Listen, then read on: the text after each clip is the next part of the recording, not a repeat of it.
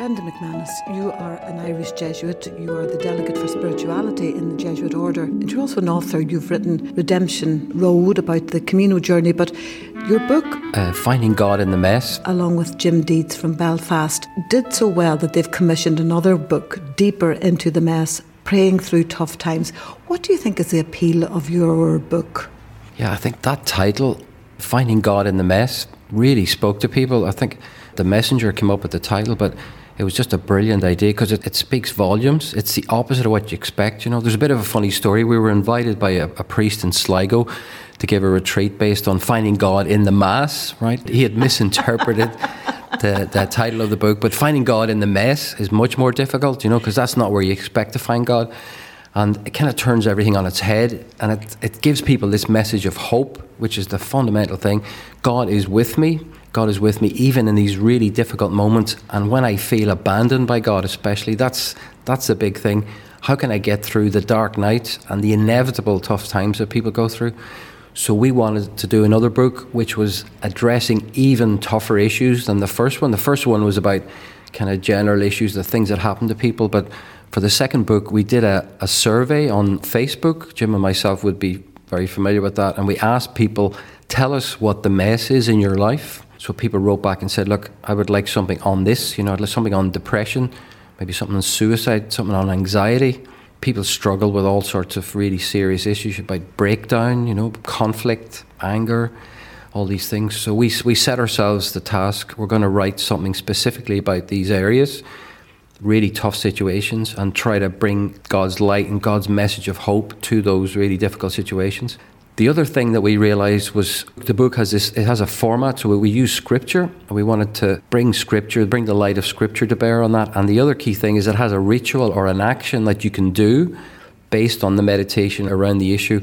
There's something that you can do to integrate it. So for example, the one on on suicide, which would be very close to my own heart, having lost my brother to suicide, it has a little ritual about do something in, in memory of the person that you have lost and make it into a little pilgrimage. You know, so go to a, a special place, maybe have a photograph of the person, and then have a little ritual where you try to let go of some of the pain or some of the anguish that has caused you. So it makes it real, though. It brings it down to earth and it, it helps people to move on.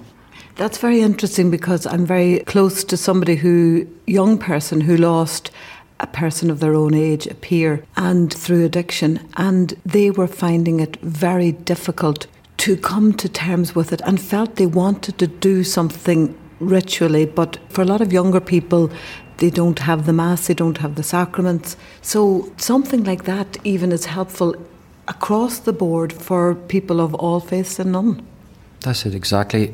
There's something in human nature that needs ritual and a sense of ceremony, a sense of using symbols with a certain action in order to represent where I am and to use that as prayer. It's really powerful because your whole body's engaged in it. It's not just an intellectual thing, it's not just me thinking about it because thinking doesn't get you anywhere often. But see, when you do something, so for example, remember I was talking about going on the Camino and my brother died. That walk helped me enormously. It was an extraordinary walk and had all sorts of problems and difficulties and challenges, but boy, did I get some grace or healing on that. And that's the key to put it into action and to do something. In some ways, it doesn't really matter what you do, but do something concrete, specific, and have a ritual. There's a sense of the sacred about this, and ask God to help you. There's this Jesuit uh, little technique or a way of approaching God where you ask for the grace. You ask for the grace that you want, and this is built into our book as well. Ask specifically for what you want and have the ritual reflect that. So I'm asking God for a release from this, the burden of grief, for example. In my Camino book, I talk about burning my brother's t shirt. The t shirt is a symbol of my brother. The burning is the ritual. Because you carried that t shirt with you the whole 500 miles of the Camino.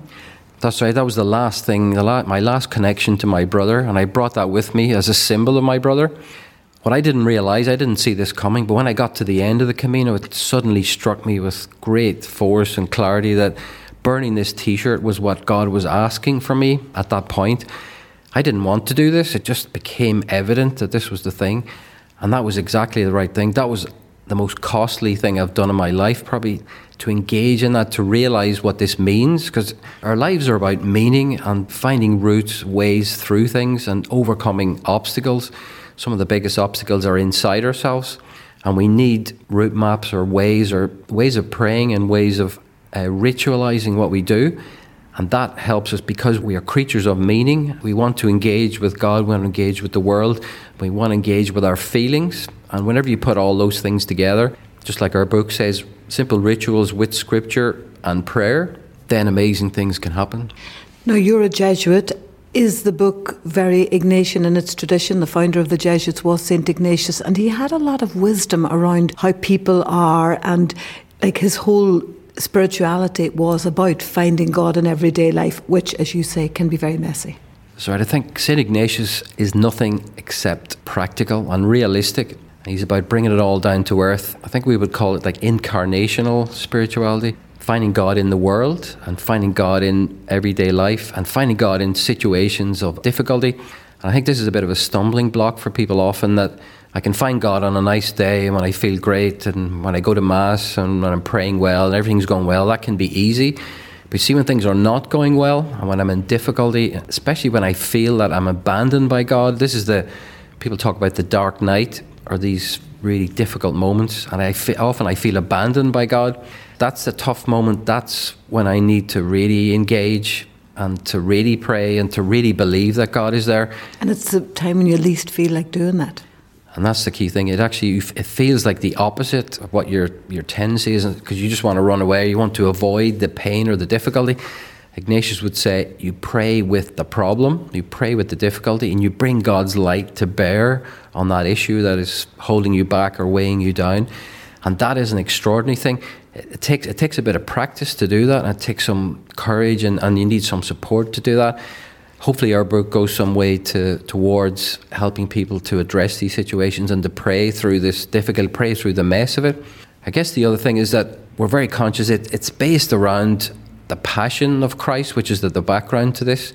Christ lived on the earth for 30 years, he ministered, but the key moment in his life is the passion, the cross, is the Holy Week experience for, for a lot of people. And we go through that ourselves. Everybody goes through this the dark night, the passion, feeling that God's been a, God has abandoned. You remember Christ on the cross says these words. These are really terrifying words. He says, My God, why have you abandoned me? He's quoting a psalm from the Old Testament, but he is tapping into human experience, which is about really difficult moments. You feel as if God has left you. It's not true, it's a, an apparent feeling. If you can hang in there and if you can pray with that, that is where the power of God works most powerfully. And God is with us most powerfully in these moments of darkness, apparent abandonment. And if you can be faithful, just as Christ did on the cross, if you can be faithful to that process, if you can stay with it, pray through the mess, pray through the difficulty, pray through the darkness, then you will come out the other end. And God's grace is greater than any darkness. I think, yeah, because I was thinking of that when you were talking earlier. Jose Pagola, in his book on Jesus, the scripture scholar, makes the point that at that point of abandonment, he didn't lose faith in God. He still said, My God. So God was there for Jesus, but he felt abandoned. That's it. Our job, remember, our job is to do what Jesus does. That's what our life is about. We have to do what he does. So, what Jesus does in that moment, the Garden of Gethsemane is another really terrifying moment. Jesus is praying so much that he's, he's sweating blood. And apparently, there is physiological evidence that that is what happens to people in extreme stress. So we have to pray like that and to use the words of Scripture, to use the words of the Psalms that Jesus used. This has an extraordinary effect. We're doing what he does, and that common humanity that we share with Jesus in those moments, that's what carries us through, and that's what God relates to, and that's what where the grace operates in that overlap between the experience of Jesus on the cross and our experience of this darkness or mess that happens. That's where the, the grace, the miracles can happen. Just before we finish, then, maybe you would take a little look at the book there and give one short reading from it, one in particular this meditation on anxiety, it asks people to, to close their eyes and just to breathe and just notice the fact that you're breathing. So, anxiety can be terribly crippling, I think. But getting in touch with our body, I think our minds can often betray us and can bring us to very dark places. So, you take some minutes, you close your eyes, you focus on your breathing, And you try to be thankful for really simple things. This is a, a key Ignatian technique. You try to get in touch with the gratitude. And gratitude is an emotion. Emotion means to move me towards something. So it moves me towards the light, moves me towards the good. So I focus on the good things that are happening in my life. I remember that all things pass, all things pass, and even this will pass. And that God is with me in this anxiety, in this difficult moment. So we have a piece of scripture which reflects that. It says, Peace be with you.